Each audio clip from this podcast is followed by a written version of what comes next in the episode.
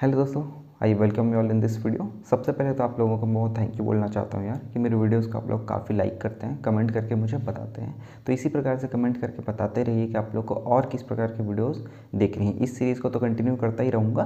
Comment करके बताइए और किस प्रकार की वीडियोज़ आप लोग देखना चाहते हैं।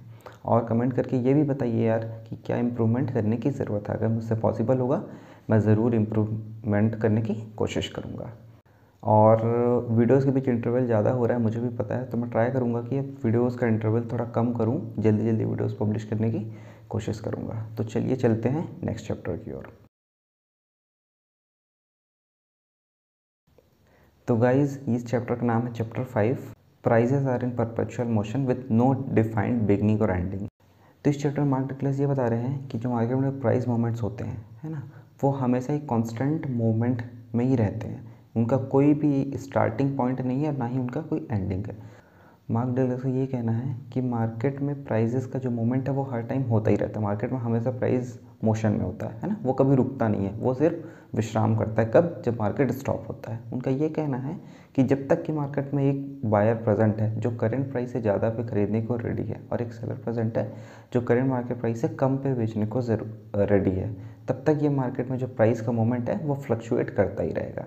इवन अगर मार्केट क्लोज हो चुकी है, ठीक? उसके बाद भी थियोरेटिकली वो मोशन में ही है। क्यों?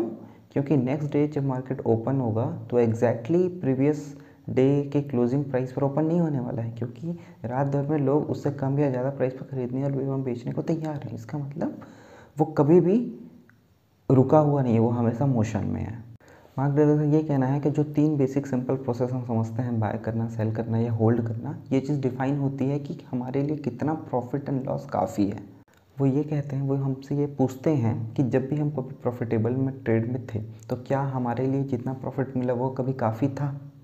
जब वो काफ़ी नहीं है, क्योंकि वो बताते हैं हमारे अंदर एक ऐसी बिलीफ है। क्या की बिलीफ लालच की बिलीफ है ग्रीड की बिलीफ है।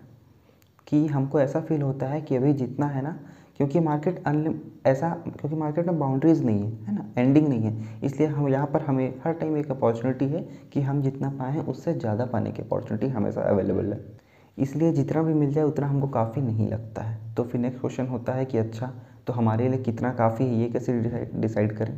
तो मार्क टेलर्स कहते हैं how much is enough for us है ना? इस चीज़ को जानने के लिए हमारे पास बहुत सारे तरीके हैं इन्फिनाइट रास्ते हैं। जैसे कि बहुत सारे बिलीव्स हैं, जैसे कि what is the value of money मतलब हमारे लिए मनी वैल्यू हमारे लिए मनी क्या मायने रखती है? हमारे लिए कितना इंपॉर्टेंट है? हम कितना रिस्क कर सकते हैं?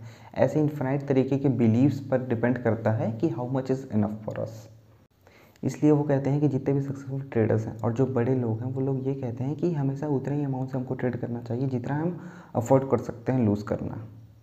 वो कहते हैं कि मार्केट इतना ज़्यादा अनस्ट्रक्चर्ड है कि इसकी कोई बाउंड्री ही नहीं है। ना तो इसका शुरुआत के बारे में हमको पता है, ना इसके एंडिंग के बारे में पता है। वो ये कहते हैं कि एज एन इंडिविजुअल ट्रेडर है ना? गेम हमारे लिए तब स्टार्ट होता है जब हम जब हम चाहें तब वो हमारे लिए स्टार्ट हो जाएगा जब हम गेम में जंप कर लिया मतलब जब हम ट्रेड में घुस गए, तब हमारे लिए स्टार्ट हो रहा है। और जब हम वहाँ से निकलेंगे, तभी वो हमारे लिए एंड हो रहा है। हमारे लिए कोई बाउंड्रीज नहीं है यहाँ पर। तो वो ये कहते हैं कि जब भी हम किसी ट्रेड में एंटर करते हैं या फिर चाहे एग्जिट करने के टाइम हो, है ना? वहाँ पर हमारे बहुत सारे बिलीव्स इन्वॉल्व होते हैं। जैसे कि जब हम एंट्री करते हैं, उस टाइम पर कुछ हमारे बिलीव्स होते हैं, जैसे कि मिसिंग आउट हमको ऐसा फील होता है यार, कहीं हम मिस आउट ना कर लें, है ना? ऐसे और भी बिलीव्स होती है कि जो हम एंट्री करें, क्या ये सही पॉइंट है? क्या ये कन्फर्मेशन क्या ये सही भी है? अब हमको एंटर करना चाहिए? ऐसे कुछ बिलीव्स होती है हमारे अंदर। इवन ये भी बिलीफ होता है कि हम एंटर करने से पहले बहुत सोचते हैं, अरे यार, ये सही होगा कि नहीं होगा? कहीं गलत तो नहीं हो जाऊँगा? तो इस प्रकार के बिलीव्स आती हैं एंट्री के टाइम सिमिलरली जब हमको एग्जिट करना होता है, उस टाइम पे भी हमारे अंदर बहुत सारे बिलीव्स आती है, जैसे कि क्या इतना लॉस मेरे लिए काफ़ी है? और अगर हमारे प्रॉफिट है तो ग्रीड वाला एक बिलीफ आ जाता है, नहीं यार, इतना तो नहीं, हमको और ज़्यादा चाहिए। ऐसे लालच वाला बिलीफ आता है।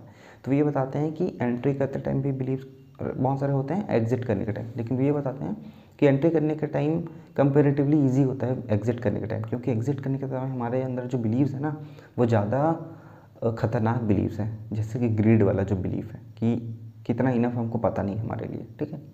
या फिर जो लॉजेस हो रहे हैं, कितना लॉस हम एक्सेप्ट कर सकते हैं, ये हमारे लिए हमको पता नहीं है। वहीं हम फेलियर को एक्सेप्ट नहीं कर पाते हैं। तो इसी बता रहे हैं कि एग्जिट करने के टाइम जो बिलीव्स इन्वॉल्व होती है ना, उसको कंट्रोल कर पाना ज़्यादा डिफ़िकल्ट है। मार्क से ये कहना है कि one of the most potentially जो डैमेजिंग फैक्टर है मार्केट का, वो यही है उसका अनलिमिटेडनेस कि हमको उसका लिमिट के बारे में पता नहीं है। और इसी वजह से मार्केट हमको एक पैसिव लूज़र बनाती है। वह एग्जांपल देते हुए ये बताते हैं, मान लीजिए, वैसे आप नॉर्मल से एग्जांपल दे रहे हैं हॉर्स रेसिंग वाला गेम बता रहे हैं, ठीक है? या फिर गैमलिंग ही बता रहे हैं। तो बता रहे हैं कि ये जो हॉर्स रेसिंग वगैरह गेम होता है ना, इसमें आप गेम स्टार्ट होने से पहले कुछ बैट लगाते हैं, कुछ अमाउंट बैट लगा रहे हैं, ठीक है? और आपको पता है कि हम कितना लूज़ करने वाले हैं। हमको मैक्सिमम लॉस यहाँ पर पता है। और गेम से पहले हम एक बार लगा दिए और उस टाइम गेम के दौरान हम एक्टिव पार्टिसिपेंट नहीं है। बस एक बार जब गेम एंड होगा, तब हमको कितना लॉस होगा वो पता चलेगा। अब नेक्स्ट टाइम हमको क्या हम उससे ज़्यादा लूज़ कर सकते हैं? जितना बेट लगा है उससे ज़्यादा लूज़ नहीं कर सकते। द नेक्स्ट टाइम दोबारा जब गेम फिर से स्टार्ट होगा तो हम फिर से बेट लगाएँगे और फिर से हमको अपना लॉसेस पता है। तो यहाँ पर हमको अपना लॉसेस पता है। यहाँ पर हम एक एक्टिव लूज़र है। क्यों? क्योंकि हमको पता है हम इतना लूज़ कर रहे हैं और हम जब चाहें तभी लूज़ कर रहे हैं, क्योंकि एक गेम तो फिनिश हो गया। उसके बाद हम उससे ज़्यादा लूज़ नहीं करें जब दोबारा एंट्री करेंगे, तभी लूज़ करेंगे। लेकिन मार्केट में ऐसा इन्वायरमेंट नहीं है है ना? मार्केट एक ऐसा इन्वायरमेंट है जहाँ पर हम एक पैसिव लूज़र है। क्यों? क्योंकि जब हम एक बार एंट्री कर लेते हैं, उसके बाद हमको एक्टिवली उस टाइम पर देखना पड़ता है, वहाँ से एग्जिट करना पड़ता है, वहाँ पे लॉसेस को कंट्रोल करना पड़ता है इवन प्रॉफिट्स को कंट्रोल करना पड़ता है। और हम जितना सोच रहे हैं, उससे हम कहीं ज़्यादा लॉस कर सकते हैं चंद मिनटों में मार्केट में, है ना? जब तक कि हम नहीं निकलेंगे वहाँ से। तो वहाँ पर हम जितना सोच रहे हैं, उतना नहीं उससे कहीं ज़्यादा लूज़ कर सकते हैं। इसलिए हमको मार्केट बता रहे हैं कि हम एक पैसिव लूज़र है वहाँ पर। मार्केट का ये अनलिमिटेडनेस वाले कंडीशन की वजह से हम वहाँ पर एक पैसिव लूज़र की तरह एक्ट करते हैं। मार्गदर्शन ये कहना है कि मार्केट में जो प्राइस मूवमेंट होते हैं, उसके कारण जो टिक्स बनते हैं, जो कैंडल्स बनते हैं, उसके कारण जो स्ट्रक्चर्स बनते हैं, इस इंफॉर्मेशन को यूज़ करके हमारे अंदर जो बिलीफ है ना, उसको इससे जोड़ना काफ़ी ईजी है है ना? इस इंफॉर्मेशन को सपोर्ट लेके हम कुछ भी बिलीफ यहाँ पर ले सकते हैं कि हाँ यार ऐसा मूवमेंट हो रहा है, ऐसा प्राइस हो रहा है और हमारा बिलीफ हो गया ऐसा। तो हम कुछ भी बिलीफ को मोल्ड कर सकते हैं इन इन्फॉर्मेशन को लेकर। फॉर एग्ज़ाम्पल देते हुए ये बता रहे हैं, ठीक है? मान लीजिए आप इस पॉइंट पर कुछ बाय करके रखिए ठीक है? नेक्स्ट कैंडल अगर वो ग्रीन बनता है तो क्योंकि आपका बिलीफ है वो ऊपर जाएगा तो आप इस वाले ग्रीन कैंडल को ज़्यादा वेटेज देंगे। लेकिन वहीं अगर यहाँ पर रेड कैंडल बन जाता है तो हम इसको उतना ज़्यादा वेटेज नहीं देंगे, बोलेंगे, नहीं यार, अभी रेड बना है, लेकिन एक आध दो बार ये ग्रीन ज़रूर बनेगा। तो फिर वही है, हमारे अंदर जो बिलीफ है ना, हम यहाँ पर पार्शियलिटी कर रहे हैं इंफॉर्मेशन के साथ, कि हमारा जो बिलीफ है उस साइड के उसके सपोर्टिंग कोई जो हमको इन्फॉर्मेशन आ रहा है, उसको हम ज़्यादा वेटेज दे रहे हैं। ये चीज़ बताना चाह रहे हैं मार्केट कि एक साइकोलॉजिकल इशू हमारे अंदर, कि हम मार्केट को बताने नहीं दे रहे हैं मार्केट जो इन्फॉर्मेशन प्रोवाइड कर रहा है, उसको हम अनबायस तरीके से ले नहीं पा रहे हैं। हम बायस्ड हैं यहाँ पर। हमारा बिलीफ जो है, हम उसके सपोर्टिंग इन्फॉर्मेशन को ही देख रहे हैं और उसके अगेंस्ट वाली इन्फॉर्मेशन को वेटेज नहीं दे रहे इक्वल वेटेज तो वो मार्केटर्स ये बताना चाह रहे हैं कि सक्सेसफुल ट्रेडर्स बनने के लिए जो जितनी क्वालिटी चाहिए, उसका बहुत बड़ा क्वालिटी ये भी है कि हमको मार्केट को जो इन्फॉर्मेशन प्रोवाइड करिए तो मार्केट को बताना, उसको बताने देना है कि वो जो इन्फॉर्मेशन प्रोवाइड करेगी, हम उसको लेंगे। हमारे अंदर जो पर्सनल बिलीफ है, उससे इसको डिस्टॉर्ट करने की ज़रूरत नहीं है किसी भी इंफॉर्मेशन को। हमको इस बात को समझने की ज़रूरत है कि जब तक कि मार्केट में जो प्राइस मूवमेंट हो रहा है प्राइस स्ट्रक्चर्स बन रहे हैं, और मार्केट क्या बताने वाली है? और हमारे अंदर जो बिलीफ है, इन दोनों के बीच एक रिलेशनशिप है। हमको इसको समझने की ज़रूरत है है ना? रिलेशनशिप मैंने समझाया। हमारा बिलीफ के डायरेक्शन में सपोर्टिंग चीज़ को हम ध्यान देते हैं। तो इस बिलीफ को हमको समझने की ज़रूरत है, इस कनेक्शन को हमको समझने की ज़रूरत है। और जब तक कि हम इस बात को नहीं समझेंगे कि ऐसा चल रहा है, तब तक हम मार्केट को एक अनबायस तरीके से नहीं देख पाएँगे। यहाँ पर रिवेंज की बात करते हुए मार्केटलेस ये बता रहे हैं कि देखिए जब हम कोई सा बेट होता है या फिर कोई सा गैम्बलिंग वाला गेम भी क्यों ना हो जाए, वहाँ पर हम कितना बेट लगा रहे हैं, हम उतना ही अमाउंट लूज़ करते हैं तो हमको वहाँ पर अपने लॉसेस पता होता है। लेकिन मार्केट में हम जितना सोचे हैं एग्जैक्टली हम उतना ही लॉस करेंगे ऐसा ज़रूरी नहीं है है ना? हम उससे ज़्यादा भी लॉस कर लेते हैं। तो हम जितना सोचे हैं रिस्क लेना, हम सोचे हैं, उतना अगर लूज़ करते हैं तो ठीक है, हम उसका रिस्पॉन्सिबिलिटी लेते हैं। लेकिन चंद मिनटों में ये पॉसिबल है कि हमारा कितना क्वांटिटी साइज़ है, क्या पोजीशन साइज़ है, उसके हिसाब से चंद मिनटों में हम हम जितना एक्सपेक्ट कर रहे हैं उससे कहीं ज़्यादा लूज़ कर सकते हैं। तो जो एक्स्ट्रा अमाउंट लूज़ करते हैं ना, उसकी रिस्पॉन्सिबिलिटी हम लेना नहीं चाहते फिर हम मार्केट को ब्लेम करते हैं, अरे यार मार्केट ने मेरा पैसा ले लिया। ठीक है, हम ऐसा फील करने लगते हैं। और हम इसको एक रिवेंज की तरह देखने लगते हैं यार, उसने मेरा पैसा लिया ना, मेरे को वापस उससे लेना ज़रूर है। तो यहाँ पर हम जानबूझ के नहीं करें बट अनविलिंगली एक प्रकार का रिवेंज वाला फीलिंग हमारे अंदर डेवलप हो जाता है। और इसकी वजह से जो आने वाले ट्रेड्स होंगे ना, उसमें हम जो मार्केट हमको प्रॉफिट वाली अपॉर्चुनिटी प्रोवाइड करने वाली रहेगी ना, उसको हम एक अनबायस तरीके से देख नहीं पाएँगे तो मार्क डगलस यही बताना चाह रहे हैं कि सबसे पहले तो हमारा कितना रिस्क हम डिफ़ाइन कर सकते हैं, उसको लिमिट करने की ज़रूरत है रिस्क को डिफ़ाइन करने की ज़रूरत है।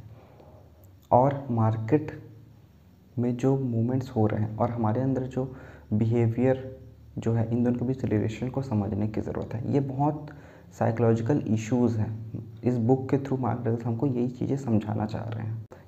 ये कुछ एरियाज़ है जिसको बहुत डेप्थ में हमको पर्सनल ट्रांसफॉर्मेशन करने की ज़रूरत है, ठीक है? वो या तो इंसान हिट एंड ट्रायल मेथड के थ्रू मार्केट में रह के अपने एक्सपीरियंस से गेन करता है या फिर इस प्रकार के बुक्स से पढ़ के कोशिश, समझता है चीज़ों हमको इस बात को जानने की ज़रूरत है कि हमारे अंदर किस प्रकार के डैमेज हुए हैं अभी तक, है ना? अब जब तक हम उस डैमेज को आइडेंटिफाई नहीं करेंगे तो हम उसको रेक्टिफाई कैसे करेंगे? तो ये इंपॉर्टेंट लेसन था, इस पार्ट से हमको समझने को मिला कि मार्केट क्या अनलिमिटेड है, ठीक है? इसका कोई एंडिंग नहीं है, इसका कोई स्टार्टिंग नहीं है है ना? जब हम चाहें तब मार्केट स्टार्ट हो जाएगी, जब हम चाहें तब एंड हो जाएगी। गैमलिंग और मार्केट में डिफरेंस ये है कि मार्केट में हम पैसिव लूज़र है। क्यों? क्योंकि यहाँ पर हम जितना सोच रहे हैं, उससे कहीं ज़्यादा लूज़ कर सकते हैं। तो यहाँ पर हमको एक्टिवली अपने ट्रेड को एंड करना पड़ेगा। ठीक है मार्केट में जो स्ट्रक्चर्स होते हैं, उसको हमारा बिलीव जो है ना, उसके वजह से हम उसको डिस्टॉर्ट करके इन्फॉर्मेशन को देखते हैं और हमारे बिलीव्स के सपोर्टिंग डायरेक्शन में ही हम इन्फॉर्मेशन को देखने की कोशिश करते हैं। जब तक हम इस रिलेशनशिप को नहीं समझेंगे कि हाँ एक रिलेशनशिप है इसको अनबायस तरीके से जब तक हम इन्फॉर्मेशन को देखने की कोशिश नहीं करेंगे, हमको सही इन्फॉर्मेशन नहीं मिलेगा। और मार्केट जब अपॉर्चुनिटीज़ प्रोवाइड करना चाह रही है वो अपॉर्चुनिटीज़ हम नहीं देख पाएँगे। तो बस यही कुछ चीज़ें थी चैप्टर मार्क डलर हमको बताना चाह रहे थे। आई होप मैंने अच्छे से आप लोगों को समझाने ट्राई किया है। पता नहीं समझ आया कि नहीं आया। अगर समझ आया प्लीज़ कमेंट करके बताइए। और मैं डेफिनेटली ट्राई करूँगा बहुत जल्दी नेक्स्ट पार्ट इसका लेकर आऊँ। और आप लोगों से ये मैं चाहूँगा कमेंट करके बताएँ। इस सीरीज़ के अलावा आप और कौन से वीडियोस देखना चाहते हैं? तब तक ले थैंक यू सो मच यार। प्लीज़ चैनल को सब्सक्राइब करें, दोस्तों के साथ ज़रूर शेयर करें, क्योंकि बहुत ही ज़्यादा इंपॉर्टेंट साइकोलॉजिकल चीज़ें हैं तो लोगों को पता नहीं है। और हमारे पास जब बुक है इतनी अच्छी, और मैं आप लोगों का समझी दे रहा हूँ तो प्लीज़ वीडियोज़ को देखिए, समझिए, इन चीज़ों को इम्प्लीमेंट करने का ट्राई करिए। चलिए मिलते हैं नेक्स्ट वीडियो में। Thank you so much